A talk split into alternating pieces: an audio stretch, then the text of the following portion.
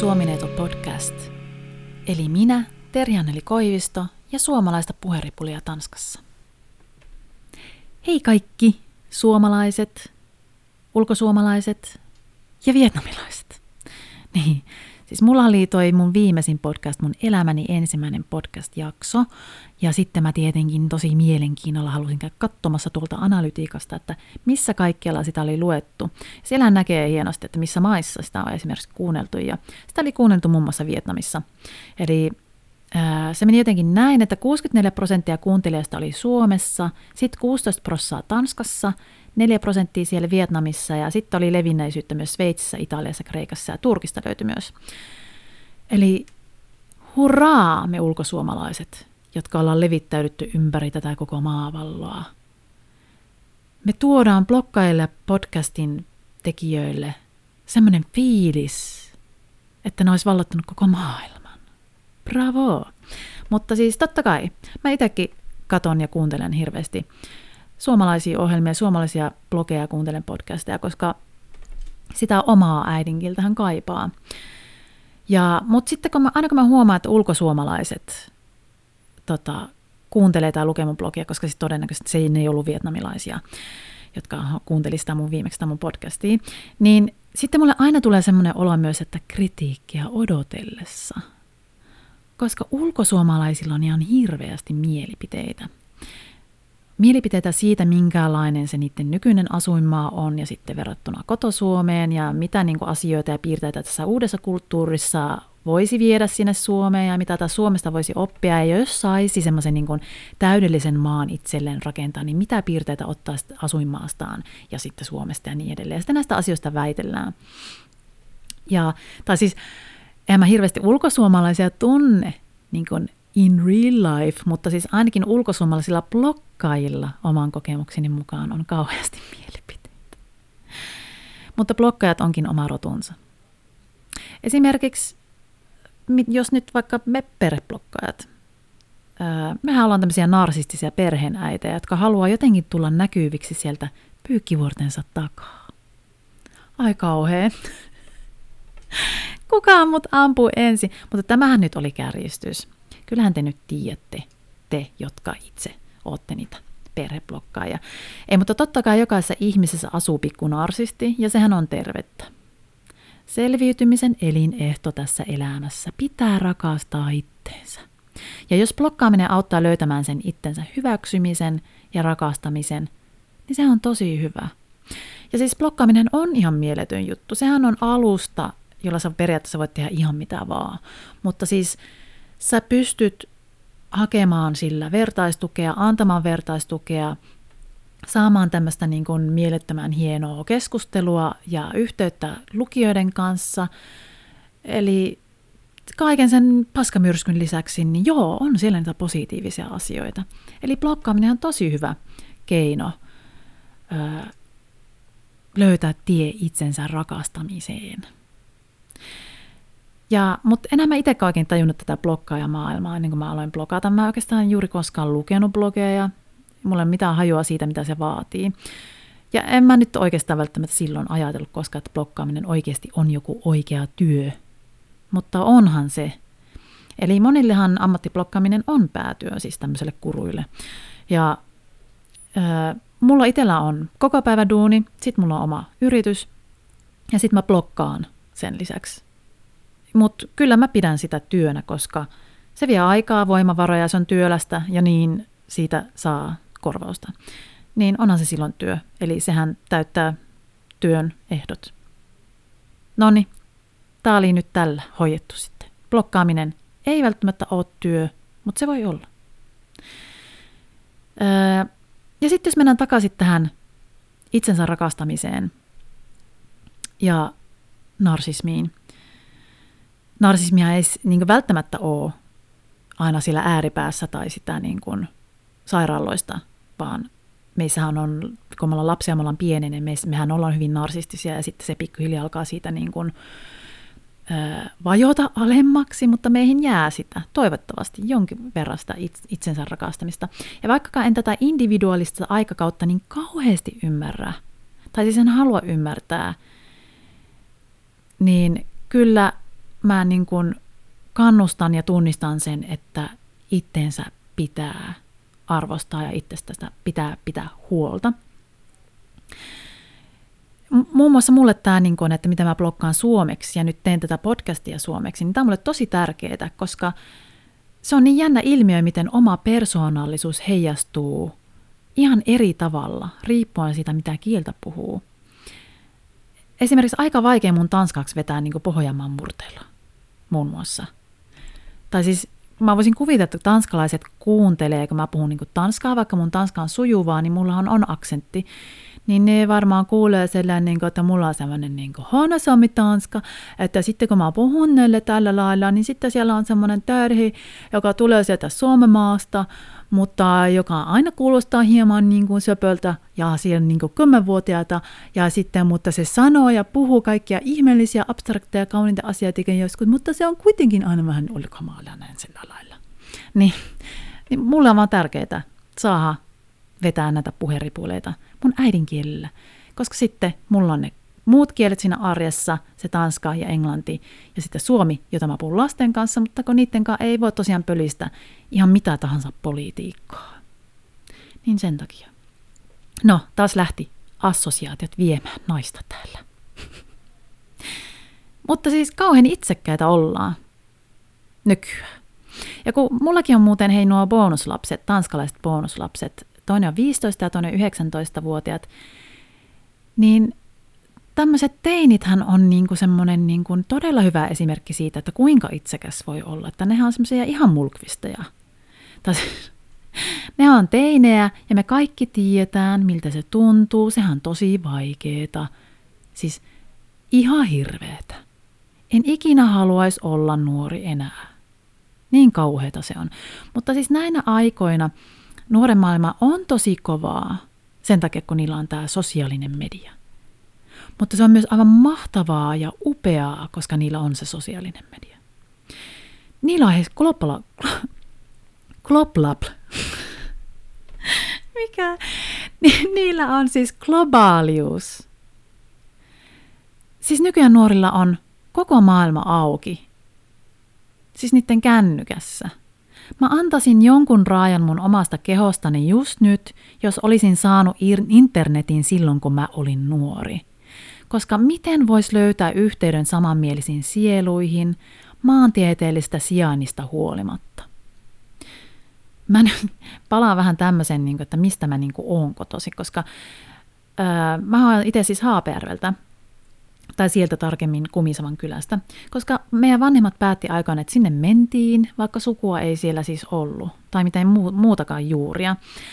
Ja siellä sitä oltiin Varisjärven rannalla keskellä ei mitään, ja jos ei siinä ollut niin kuin naapurustossa, kun sinä varttu, sielun siskoja ja veljiä, niin yksin olit.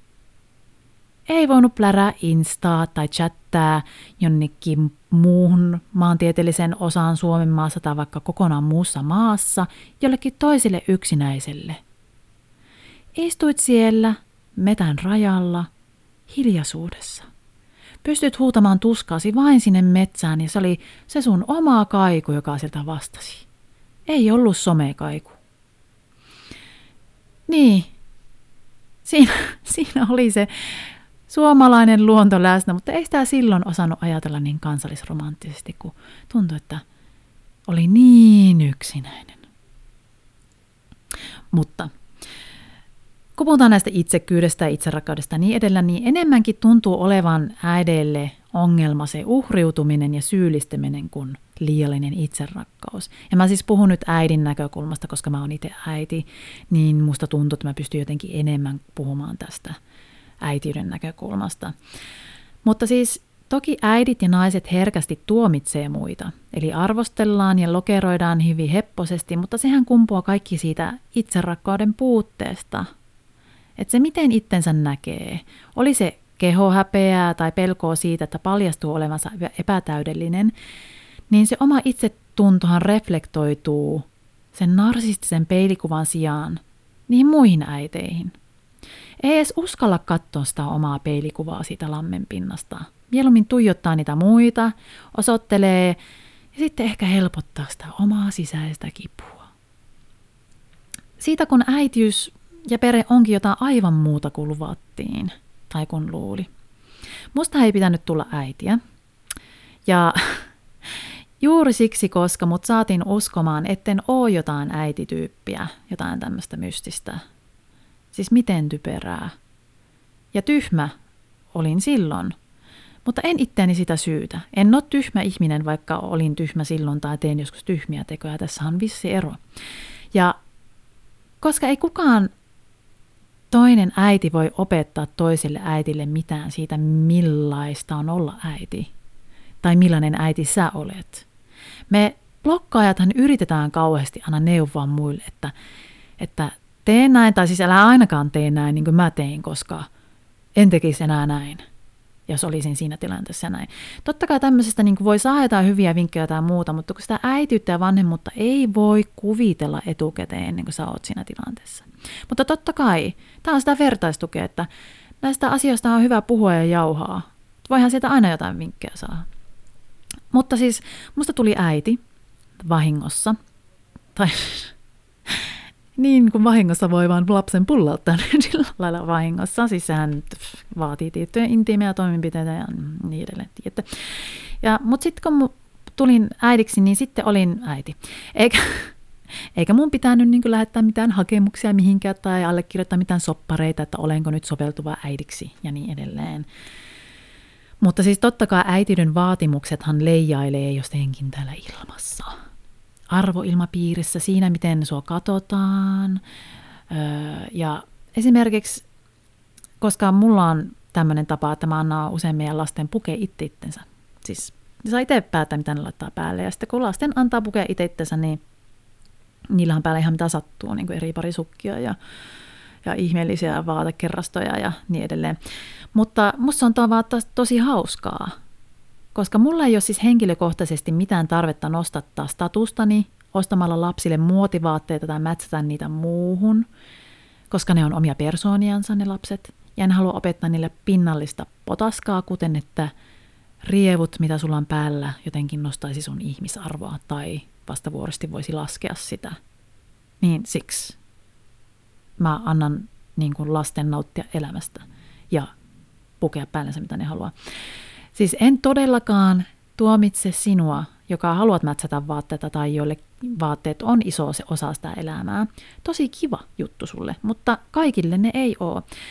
Ja Ymmärrän siis totta kai, että vaatteessakin on identiteetillisiä piirteitä, me lähetetään signaaleja maailmaan ja muille ihmisille ja niin edelleen, ja ne vaikuttaa jälleen kerran meidän itsetuntoon ja itserakkauteen, ja mutta niin kuin, mulle ne ei vaikuta sillä tavalla, varsinkaan jos on kyse niin kuin brändeistä tai hintalapuista. Ja ehkä itselle sitten enemmänkin arvoja on se vaatteen kestävyys, ekologisuus, vegaanius ja tämmöiset asiat. Ja tämmöisillekin ihmisille ja hörhöille ja pohemeille pitää antaa tilaa tässä maailmassa. Niin, että älkää tuomitko toisianne. Älkäämme tehkö niin neuvontanut. Ei pitänyt neuvoa, en neuvo. Puhun vaan. Höpisen. Mistään en mitään tiedä. Ja jotenkin kun itse tulin äidiksi, niin mä, mä olin kauhean järkyttynyt siitä, miten kovasti äidit ja vanhemmat monesti niin kuin ruoskii itteensä muuttumaan. Tämä liittyy myös tähän, että neuvotaan ja niin kuin varotaan ja pelätään ja lokeroidaan tällä, tällä tavalla, että jotenkin niin kuin haluttiin pyrkiä olemaan jotain kulissivanhempia – ja siis ei vaan meille muille, mutta monesti siis niin kuin lapsille ja itselle. Miten semmoinen niin kuin, mulla on tämmöinen hauska esimerkki, tai on hauska, mutta esimerkki siitä, kun mulla on tämmöinen niin kuin, tosi sarkastinen kaveri. Ja mä olin ihan järkyttynyt, kun mä ensimmäisiä kertoja näin, kun se sai siis lapsia. Ja miten tämä tyyppi, se niin kuin harrasti semmoista mustaa huumoria. Ja se muuttui semmoiseksi niin lässyttäväksi sedäksi, joka muka tykkää rakentaa Leikotorin 25 kertaa selkeä, kun sen taaperosen ja taas niin kuin hajottaa.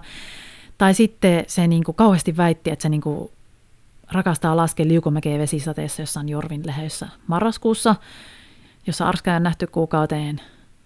Jee, lapset on parhautta.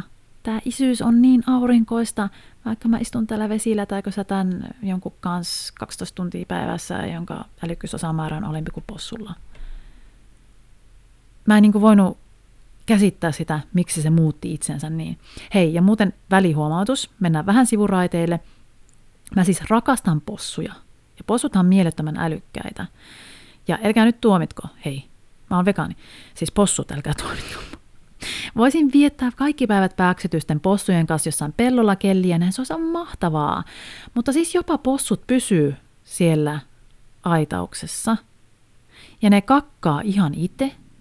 Ja ne syö silleen suhteellisen omatoimisesti, kun ru- ruoan lyö niin niiden eteen – ne ei saa itkupotkuraivareita, kun annat väärän puukepin, kun se oli se toinen keppi, vaikka siis ne näyttää ihan samalta ne kepit, mutta sitten niin kuin hirveä huuto, kun se oli se toinen keppi, sen piti olla sitä, sä et löystä siellä vesisateessa, siellä Jorvin puistossa, kun on niin pirun pimeätä marraskuussa ja kello on kolme. Niin, niin tässä on niin kuin kuitenkin ero. Niin anteeksi, possut, possuvertaus, tämä oli niin kuin huono veto.